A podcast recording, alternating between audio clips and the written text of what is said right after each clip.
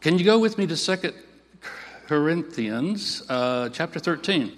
2 Corinthians chapter 13. That's going to be where we kick off. I've been led of the Lord to share something, um, some specifics relating to the, the Holy Spirit and our relationship with the Holy Spirit and our interaction, our interacting with the Holy Spirit. Uh, you know, the last Sunday that I shared with you, it's been a few weeks ago now, but I, I shared with you a message on living in the Spirit or life in the Spirit. I don't expect you necessarily to remember all of that, but perhaps you had notes from it. But I talked to you about life in the Spirit. And remember, um, remember back with me, uh, I, I, I, shared with you a little statement that I had heard Dr. Mark Barclay make many, many years ago, which I think is such a truism. It, it has impacted my own life, and, I, and I recall it quite often. He, he made the statement, he said, one of the hardest things for a Christian to do is to stay spiritual. One of the hardest things for a believer to do is, is, is to be spiritually minded. Now, I think I added that. He didn't say spiritually minded, but to me, that's, that's what it means. You know, with all the noise that we have going on in our world, all of the competition, all of the distractions, the screaming for our attention. I mean, who has, who has the spiritual discipline to, in order to just keep your life focused on spiritual things? It takes a great deal of spiritual discipline, and it takes a person who has you know, is matured in the Lord and they, have been walking with God and they're really uh, seeking after the Lord to, to seemingly come to that place. Praise the Lord. Because it's a challenge. I mean, um, even though we're instructed in the scriptures that it is the way we should live, that is the lifestyle that God wants for us. In Galatians chapter 5, there's a, a, a scripture where the Apostle Paul is talking uh, to the church. They're teaching the church about the life in the Spirit, and he says, he says, if you'll walk in the Spirit, you'll not fulfill the lust of your flesh, the cravings of your flesh. And how you know the, the one thing that gets us more in trouble more than anything else is our flesh. Our, it's our carnal side, our natural side. I'm not trying to be religious talk to you this morning, but it's that carnal side. That's the thing that gets us in more trouble than anything else. That's the thing that causes us uh, to forfeit victory victories that should be ours uh, many, many times. But he said if, if we would learn to walk in the Spirit, we wouldn't fulfill the lust of our flesh. And then he goes on toward the end of the chapter in verse 25 and he says, If we live in the Spirit, if we live in the Spirit, let us also walk in the Spirit. The Apostle Paul even tries here to, to take the church into a little deeper understanding of what he's trying to say here. He says, live, if you're alive in the Spirit, which if you've received Christ as your Savior and He has come into your heart and the Holy Spirit has done a work of regeneration, you're alive in the Spirit. Now, He's saying that's one thing, but there is a, another thing to walk in the Spirit. If you live in the Spirit, let us also, somebody say also, let us also walk in the Spirit. Well, what does that mean? Uh, interestingly, um, you know, y'all know I'm a, kind of a word freak, but I like to look things up, and that word has to do, it's, the Greek word has to do with marching. It's a military word. March, be in, be in order, get in, get in line, get in formation, walk in the Spirit, take orders from the Spirit. Go as the Spirit of the Lord is leading you to go. So if you're living in the Spirit, you're born again, you're a Christian, you're, you know, alive then he's encouraging us to walk in the Spirit. Praise the Lord. Now, the, the things I want to share with you this morning are coming, they're really coming up out of my own, my own search. I, I, just have just a message for you. Actually, this is just out of my own search in trying to pursue a spiritual life. So if, if that's you know, if, if that's any interest to you, then this will be interesting to you today. But if you're trying to pursue a spiritual life, if you're trying to pursue a closer relationship with God, of walking in the Spirit, hopefully this, this, will be, um, this will be helpful to you. All right, I had to go to 2 Corinthians chapter 13. Let's go fast here. Uh, I'm reading from the NIV. In verse 13, the scripture says, Finally, brethren, goodbye. Actually, this is what this is, is this is Paul's closing you know, this is his goodbye to the, in the letter. So he's, he's, he's given his, what is that, a goodbye salutation? So here we go. He says, finally, brethren, goodbye. Aim for perfection. King James, I says, I think says completion, to be complete, which just seems, you're, you know, you're without want. You're, you got it all together. Aim for that. So aim for perfection. Listen to my appeal. Be of one mind. This is his appeal to the church. Be of one mind. Get in agreement. Live in peace. And the God of peace, the God of love and peace, will be with you. Verse 13 greet one another with a holy kiss. That was a, that was a cultural, acceptable way to do it. Uh, we hug.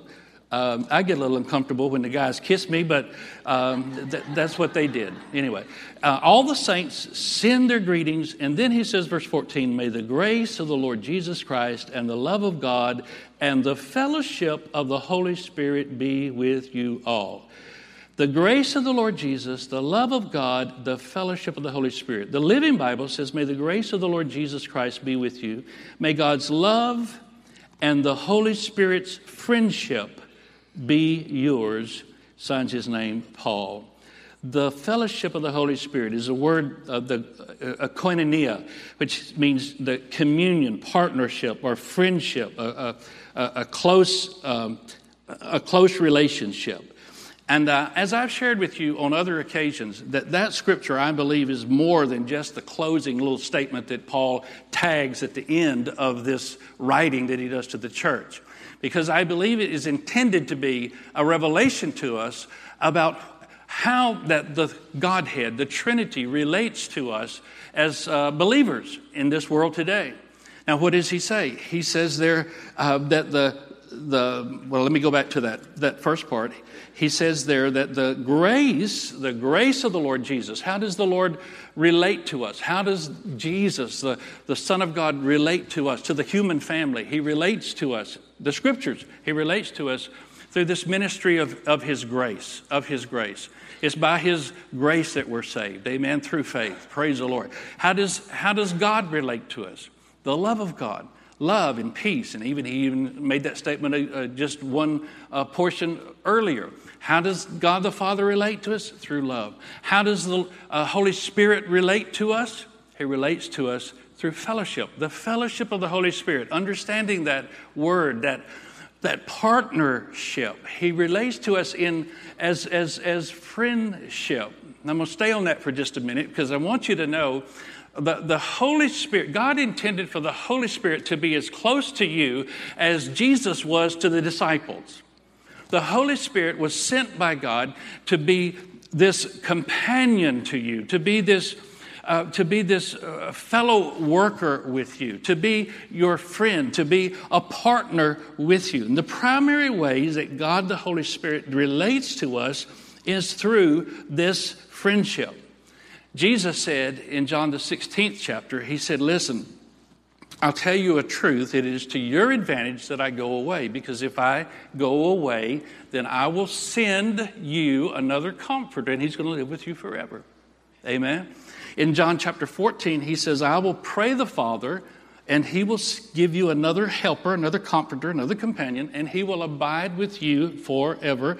And then he explains who he is the Spirit of truth. The world can't receive him, it doesn't understand him, but you understand him, you know him. He has been with you, now he's going to be inside you. But I love verse 18. He says, And I will not leave you as orphans. I will not leave you as orphans, but I will come to you. Jesus makes a promise to the human family that He will not leave us with, as, with, with no one to care for us, with, with no assistance, no parental oversight, no, no one to be our companion. Praise the Lord. He says, I'm going to send you someone who can fulfill that role. Are y'all with me this morning? Praise the Lord. Poke your neighbor and say, Stay awake. Hallelujah. Stay awake. Praise the Lord. So Jesus is telling them, Listen, I'm going to send someone that is going to be as close to you as I have been to you 12 men. I would, I would hope that somehow you can get that into your spirit this morning. The Holy Spirit is wanting to be as close to you as Jesus was to his 12 guys and he was with them all the time and he ministered to them. He took care of them. He answered their questions, praise the Lord, and he, te- he even took care of their problems. Can I have an amen? That's what God has given us the Holy Spirit for, so that we can be fully equipped to function victoriously in this earth and be spiritual people until, of course, He lifts us out of here. He takes us up to be with Him. Praise the Lord. If you live in the Spirit, also walk in the Spirit. Praise the Lord. Now, interestingly, as I was, I was just, you know, I'm meditating on this, thinking of this um, friendship building relationship building with the Holy Spirit because that's, I think we should do that. We have to continue to do that. Have you noticed that some people, some groups of people, are closer to each other than perhaps they are to some other group of people, or two people are closer than they are to some. Have you ever noticed that? There's, sometimes you find, well, when you say, well, those people are such, they're good friends. Do you know that generally the reason that that is is because of the of the effort that has been put into that relationship by those two people. Are you with me? And it's the same way with the Holy Spirit.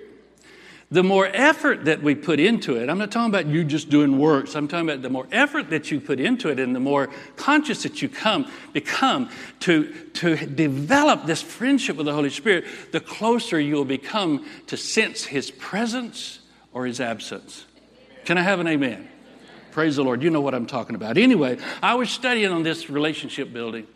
And, and uh, of course, you find so many to dos in the Bible. Well, do this and do that. And if you'll do this, and I'll do that. But I was surprised in, in studying this about the Holy Spirit, there were, there, were, there were many not to dos, or don't do this, or don't, you know what I'm saying? When it comes to the Holy Spirit, don't do this do not do so and so. And so I, I, I begin to write them down, I, and uh, I've, I've, studied them out. I, am sure I haven't, can, you know, exhausted the list, but I've kind of trimmed it down for this morning.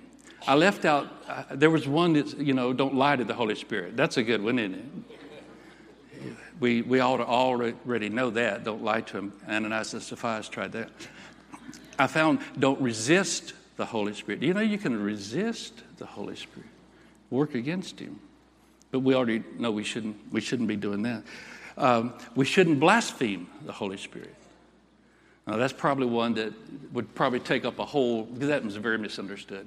But we, we probably need to come back to that. But I trimmed it down to three things that, if I hopefully have time to do, I want to share with you this morning. These are not two. Don't do these things if you want to build relationship with the Holy Spirit. Is that okay? So the first one, go with me to Ephesians, the fourth chapter. Ephesians chapter 4. And these are just, you know, this is just right out of the scripture. This is not rocket science. This is just Bible teaching here. Okay? Ephesians, the fourth chapter, and the 30th verse. And the Bible says, do not grieve the Holy Spirit of promise or the Holy Spirit of God, by whom you were sealed for the day of redemption. Do not grieve the Holy Spirit. Grieve the Holy Spirit. Interesting. It's worthy of our study. Now, you know, the first thing that I think we should catch on to real quickly, when you're talking about grieving someone or not grieving someone, the first thing we have to realize is the Holy Spirit has personality.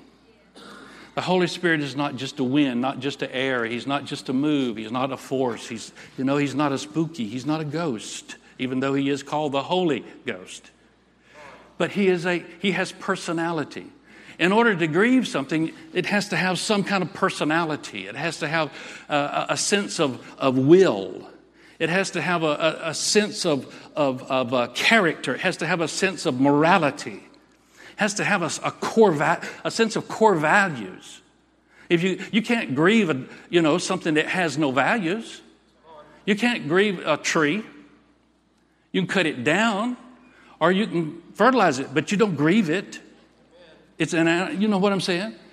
But if it has personality, yeah, then you can do that. Now, the Bible tells us do not grieve the Holy Spirit. So there is, there is a, some sense of emotion that the Holy Spirit has. Thank God he's not soulish and uh, emotion like flaky like, you know, human beings are. He's not a human being, amen. Uh, but he does have this sense of personality, and the scripture tells us do not grieve him. Of course, one, uh, if you go one way with that translation, the, the word grieve is to make sad, you know, is to repel, is to, you know, to cause uh, uh, uneasiness and so forth. But in this sense, as you do, as I did my study, I realized that this grief is meaning to act in ways that make someone uneasy or offends their character, values, or their nature to act in a way that offends the Holy Spirit's character, his nature, his values, his very being. Do not grieve the Holy Spirit who has sealed us. Notice, he's sealed us. He's working to preserve us until the day of our redemption. What? So that we can be uh, we can be presented unto the Lord spotless and we can be you know unblemished. This is what the Holy Spirit is working to do to present us to the Lord in the day that God comes back for us. Don't grieve the Holy Spirit. You said, well, Pastor, how, how do we grieve the Holy Spirit? Well, look at it in the context of the, where it's written in, in uh, Ephesians chapter 4 here. If you were to go back up, go up to verses 17 all the way down through the end of the chapter, then you can catch the context in which he is telling us not to grieve the Holy Spirit. Are you with me this morning or are you asleep? Here we go. You say, well, what is it? It starts out, verse 17 talks to us about, you know, um, that we no longer walk as we did, you know, as the old Gentiles, just like we did before we ever came to know the Lord. Don't walk that way. Let there be a difference that's manifest in your life. It's available to us if we'll put it on. So he said, verse 17, I testify to you that you should no longer walk as the rest of the Gentiles in the futility of your mind. Drop down to verse 22. He says that you put off Put off concerning your former conduct. Put off your old self, in other words, that old man which, which grows corrupt according to the deceitful lust. Until that you know those those uh, those urges of our flesh and it, it corrupts corrupts us. In verse 23 it says and be renewed in the spirit of your mind. A reformation. Let a reformation take take place. Renewed in the spirit of your mind the, the, the core of your being the core of your values the core of your, of your very morals and your being. Be renewed in that. And then he goes to verse 24 and put on the new man which is created according to God to true righteousness and holiness. This is all things that he's telling us that we can do. Then he's going to come in here in just a moment and tell us don't grieve the Holy Spirit. Don't grieve the Holy Spirit. Verse, uh, verse 29 there. Uh, don't use bad language, bad communications. You know, I think sometimes well, I don't know if I should go there or not. He says, say things that only bring help to those that are around you. I don't know why. You know, uh, it's, it, maybe I just said it the, for the benefit of our, our teens, but really, it's not just you teens. But you know, it's not it's not cool to talk foul. There's nothing cool about it. There's nothing. So, you know, and I, I really should. Adults here, there's nothing. There's nothing cool about it. Well, that's just the way the world talks. This way. There's nothing cool about that. There's nothing cool about having to, you know, having gutter language. I have to tell my, my grandkids that. I told my son that when, when, when he was growing up. And um, hopefully, I believe it stuck. Amen. I tell my grandkids that too. They'll pop out with something. Well, they say it at school. They say it. Well, you don't have to talk to it uh, just like the world. Why don't, why, don't, why don't we have why don't we give good language? Why don't we have good, holy, godly communications? Praise the Lord. Moving along here. I was in verse 29. Things that bless people. Things that bless people. Then he says, of course, don't grieve the Holy Spirit. Verse 31 stop being mean. He said, bad tempered and angry, quarreling, harsh words, and disliking of others. They should have no place in our lives. Instead, here's what we do. Now, this, this makes the Holy Spirit happy. Instead, be kind to each other, be tenderhearted, be tenderhearted, forgiving one another, forgiving one another. Praise the Lord. Yeah, praise the Lord. There, there, there, to someone now, now I'm getting personal. To, to someone, there's, there's someone I know I know there's someone. This is the voice of the Lord to you. It's not a tongue, it's not interpretation, it's not a prophecy, but the voice of the Lord is to you. let it go. Let it go. Forgive that person right now. In the name of Jesus, do it because it's holding you back. It's holding you back. If you'll let it go, your life, your life can change. Your life can change. Your life can change. Praise the Lord. Instead, be kind to each other, tenderhearted, forgiving one another, just as God has forgiven you because you belong to Christ. Basically, what Paul is teaching us here, he says that to just neglect to put on the new man, to continue to live in our old life, is grievous to the Holy Spirit. You know, I wish I could stand in front of you today and tell you that I have never done that. I wish I could tell you that I don't know what that feels like, that I don't know what it feels like to grieve the Holy Spirit, but I can't tell you that.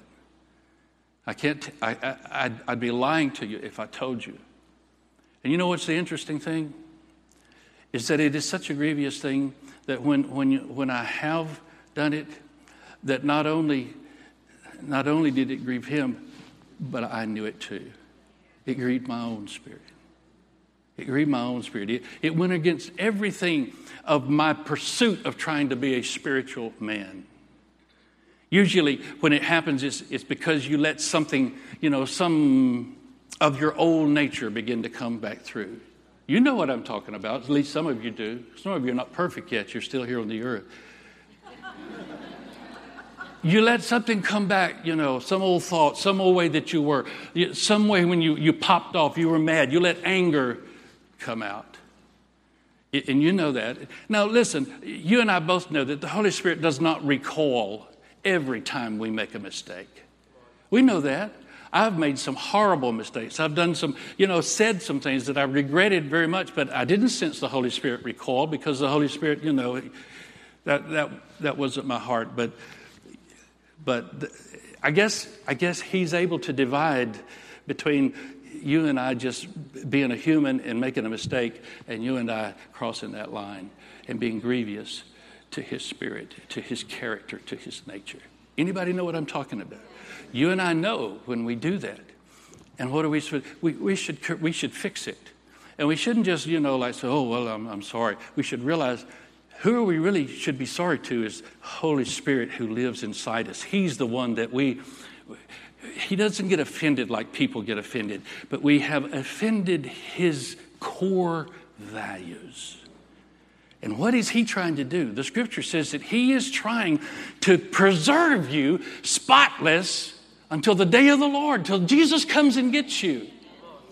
So when you sense him do that, I'm preaching to somebody, but including me. When we sense him do that, let's, let's fix it. You want to walk spiritual? You want to be a spiritual person? Don't, don't grieve the Holy Spirit. And the, you know, one of the sad things about it is that, is that it is possible that we can continue to do it over and over and over and over again. To, we, can, we can become insensitive to his presence or his absence. You won't know when he's there and when he's not there. It's all the same. I know it's true because we see it, examples of it in the scriptures. The example of, of David, King David, committed horrible sins. I mean, terrible sin. Adultery, had a man killed. But when he was, he was confronted by the prophet, the prophet confronted him. Oh my, there was such a sense of sorrow in his own heart that he had offended God. You know what his prayer was in Psalms 51? He prayed, Oh God, don't take your spirit from me. Don't, don't take your spirit from me. Now, there was another man in the Bible by the name of Samson, and he sinned over and over and over and over and over. And he became so accustomed to the sin, he seared himself. In Judges chapter 16, the Bible says that there was a time to when he didn't even know that the Spirit of the Lord had left him. So we don't want to do that, do we? Grieve not the Holy Spirit. Grieve not the Holy Spirit. Amen.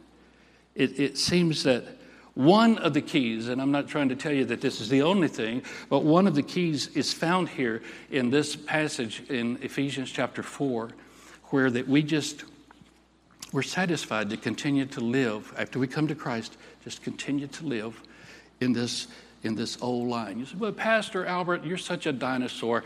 Don't you know we live in the age of grace?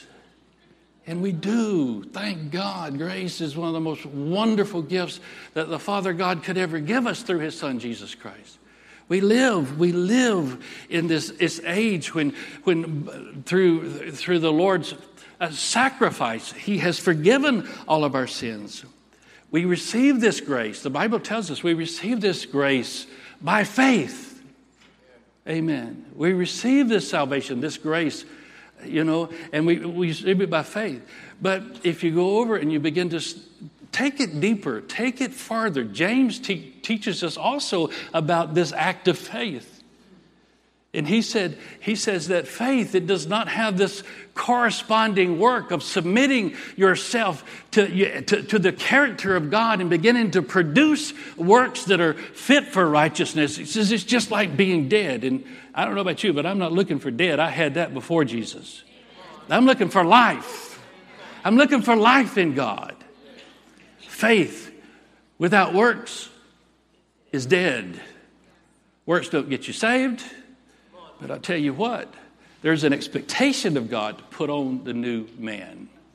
I'm still on point number one don't grieve the Holy Spirit. Don't grieve the Holy Spirit.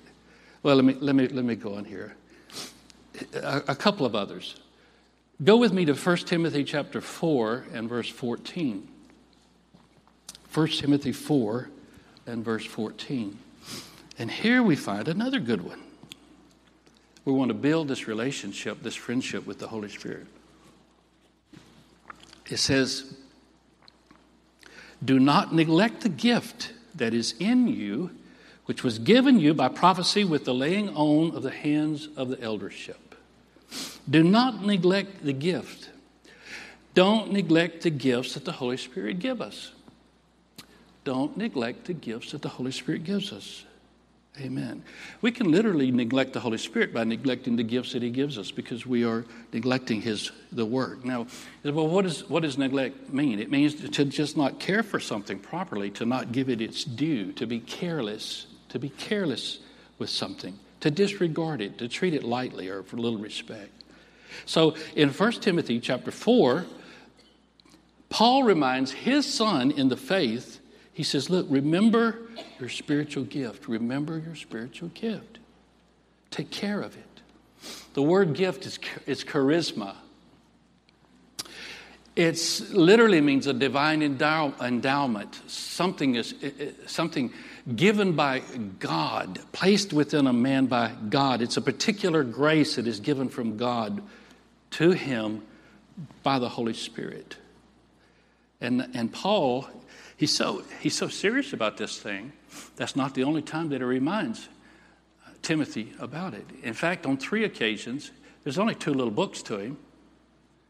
And then three times in those little books, Paul reminds Timothy. He says, the first one there is don't neglect that gift. Then in 2 Timothy chapter 1 and verse 6, he says, I remind you to stir up the gift of God that is in you. Stir it up. Uh, and then in verse 14, he says, That good thing which was committed to you, keep by the Holy Ghost or Holy Spirit, which, or who, who dwells in you.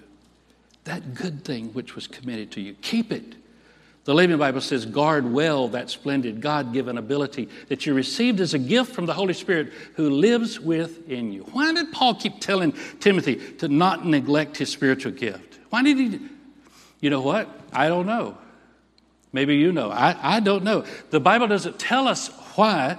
It, it, maybe, was it a general exhortation? Was it just, he told that to all of his sons in the faith? Or was there there's something very specific that he was getting, getting at? Did he see something in Timothy's life? Was he being careless perhaps? Or perhaps he was not esteeming, you know, what God had given him to use it? He wasn't counting it as valuable, as precious, as necessary for the body of Christ? We, we don't know. We don't know.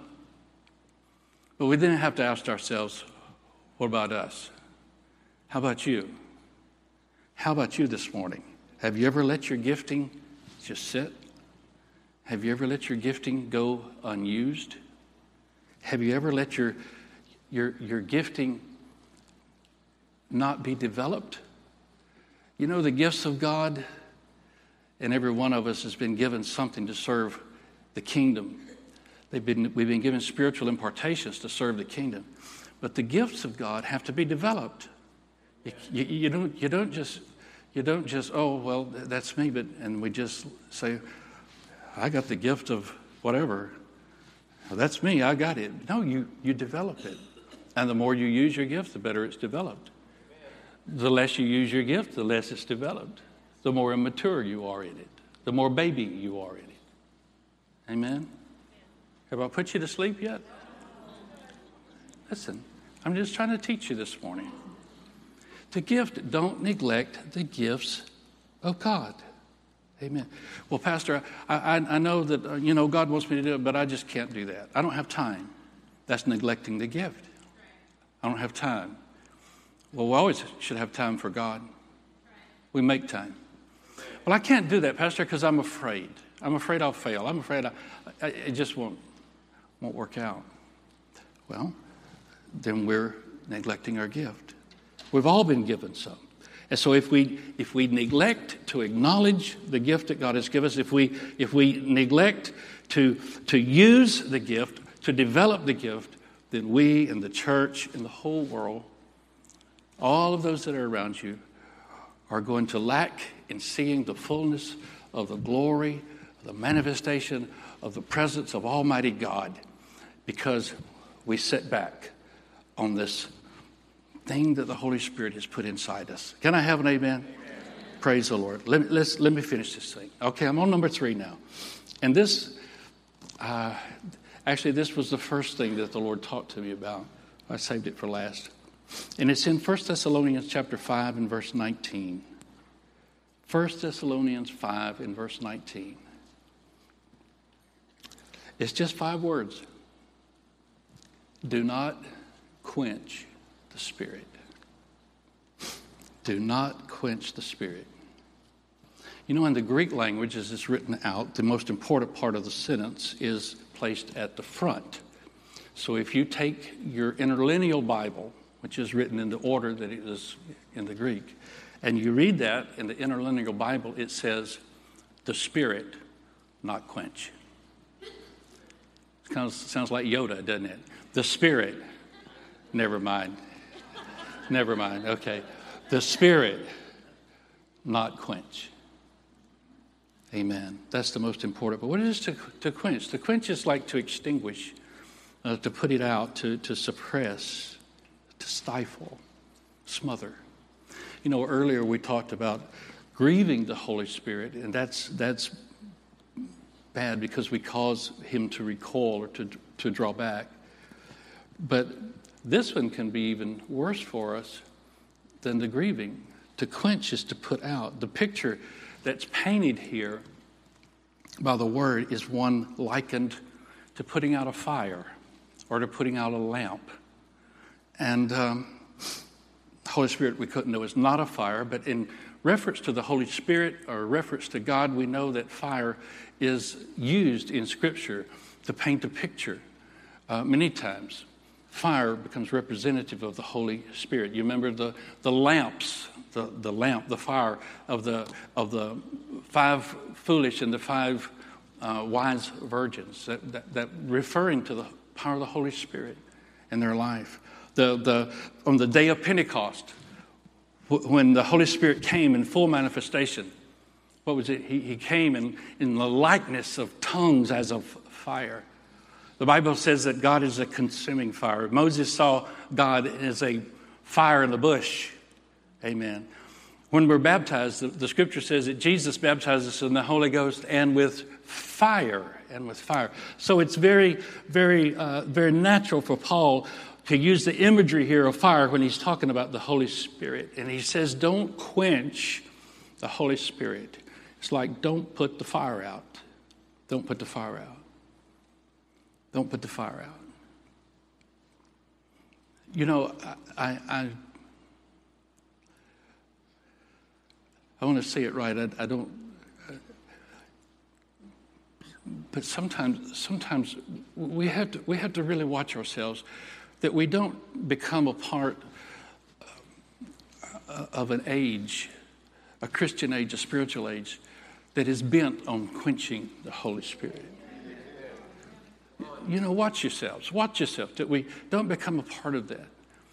We can become so easily uh, a participant in quenching the Holy Spirit. And sometimes we do that. We don't give Him very much room. Maybe personally, church world, I'm not trying to condemn anything, but sometimes we don't, we, we don't give the Holy, the Holy Spirit doesn't always fit into our little box. He doesn't fit into our routine, our little agenda. He, he doesn't do that. You say, well, God's able to plan. Life. Yes, He is. But sometimes He does impromptu. You know, uh, give Him time, give Him opportunity. Uh, give him a chance. Give him a chance to say something from the, something that God wants to say. It's a today word, a now word. It's a, it's a, it's a right now, this moment. Give him opportunity in your life. And, if, we, if you don't acknowledge him, sometimes we can quench him, put, put the fire out, the burning out of the Holy Spirit before he ever gets a chance. It's interesting to me Interesting to me that in this passage of scripture here in 1 Thessalonians chapter 5, that immediately after he says, Don't quench the spirit, you know what he says? Don't despise prophesyings. You know what prophesying uh, is? Prophesying is a manifestation of the Holy Spirit. It's a moving of the Holy Spirit. It's where God speaks to the people and He tells them something that He wants them to hear. Don't despise prophesying. Now, you know, when you think of of quenching, I, I, thought of there's kind of three ways. I thought, well, how do you quench the Holy Spirit? And I thought, well, you know, in the natural, you quench it. The first way, you know, we would say, well, if you have a campfire, you want to put it, you pour water on it. Well, what are you doing? You're super cooling it, really. You're cooling it down. You're taking its heat away. And when you super cool fire, it can no longer burn. It's impossible. And so, so you, you pour the fire on, I mean, you pour the water on, you, you, you cool it so until it can no longer, can no longer burn. Say, how, how do we do that? And, and I believe an easy way for us to see that is, is, you know, as a Christian, as a believer, we can, our criticism, our skepticism, our unbelief, our always questioning, are always, you know, that, that can be just like pouring fire. I mean, pouring water on the fire of the Holy Spirit. We just, you know, well, I don't know, but I know. we always got a misgiving about it, always negative. You know, uh, you know, well, you know, we don't want this thing to get out of hand. Well, you know, you don't want wildfire, wildfire. You know, but in the process, if you don't watch yourself, you have no fire. You have no fire. So don't be that way. Let's not be that way. Let God's fire burn inside you. Praise the Lord. I thought of another way. You know, you can put out a fire by smothering. You throw something on it, a blanket. You know, it, it starves it of oxygen or whatever. So it just puts it out. And I think sometimes we do that. We smother it with the dirt of the world and the sin and our carnality, our pressures, our loving the world more than we love God, the loving of pleasure more than we love God. And everything just gets so soulish and uh, it just, there's no fire. Another way, the last way that you, you put out a fire is you starve it of fuel. If you starve a fire of fuel, it may burn for a while, but it'll eventually go out. It will eventually go out. You starve it of fuel. Let's be sure that we don't starve the fire of the Holy Spirit of some spiritual fuel. What is the spiritual food that we, that we have to take in to keep that fire burning? Our prayer life. The taking in of the word feeds our spirit, it draws us closer to God. Our spiritual service, our spiritual disciplines, the disciplines that we put upon ourselves, is putting on a new man and walking in. Those things feed our spiritual selves. And what do they do? They, they keep the fire burning. They keep the fire burning in our lives.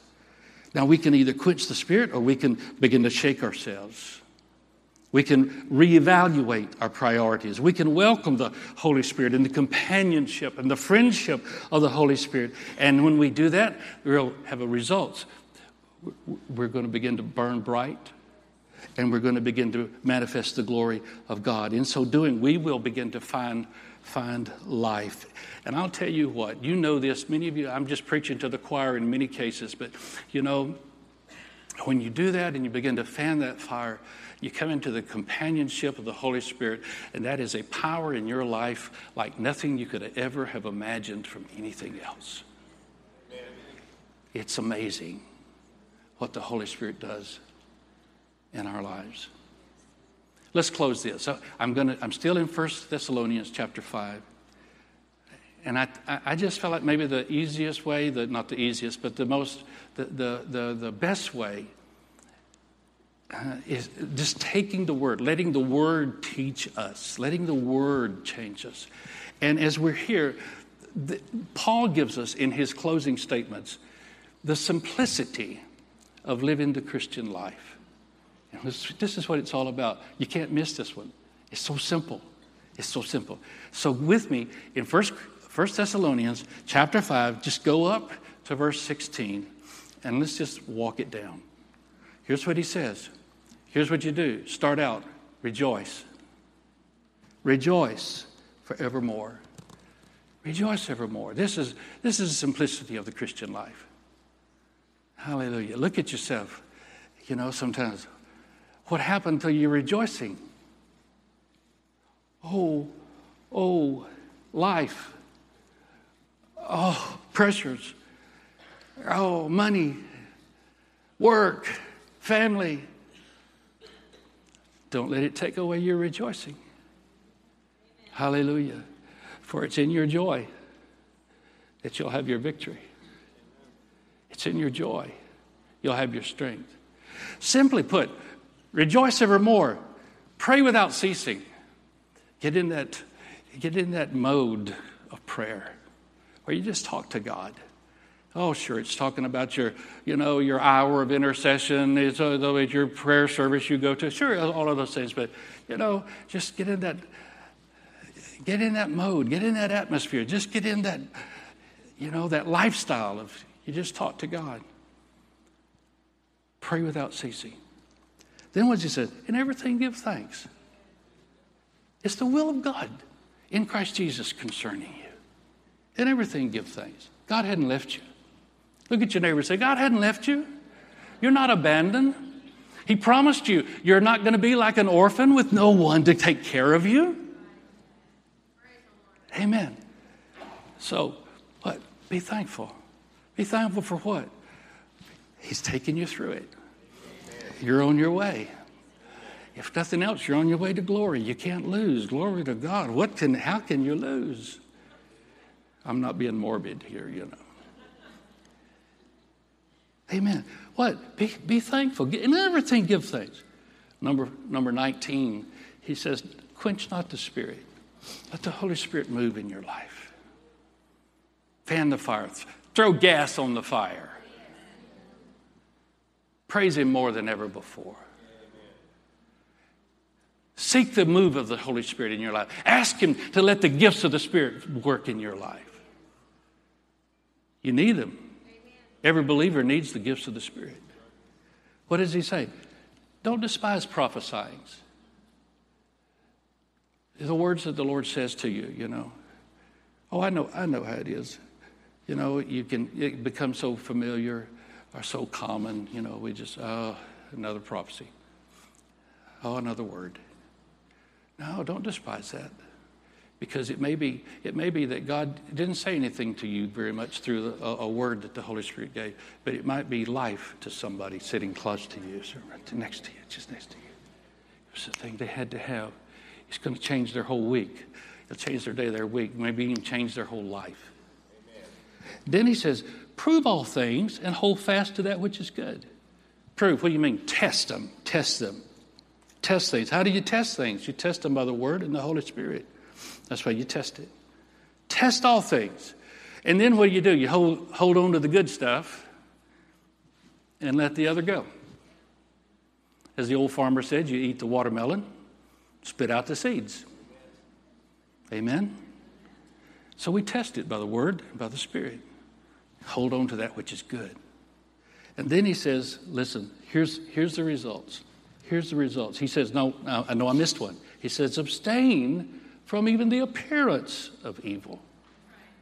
Put on this new man, live like, you know, live, live this new character, live this core being of God. Abstain from that. And then he says, here's the results. And the very God of peace sanctify you wholly. The God of peace sanctify.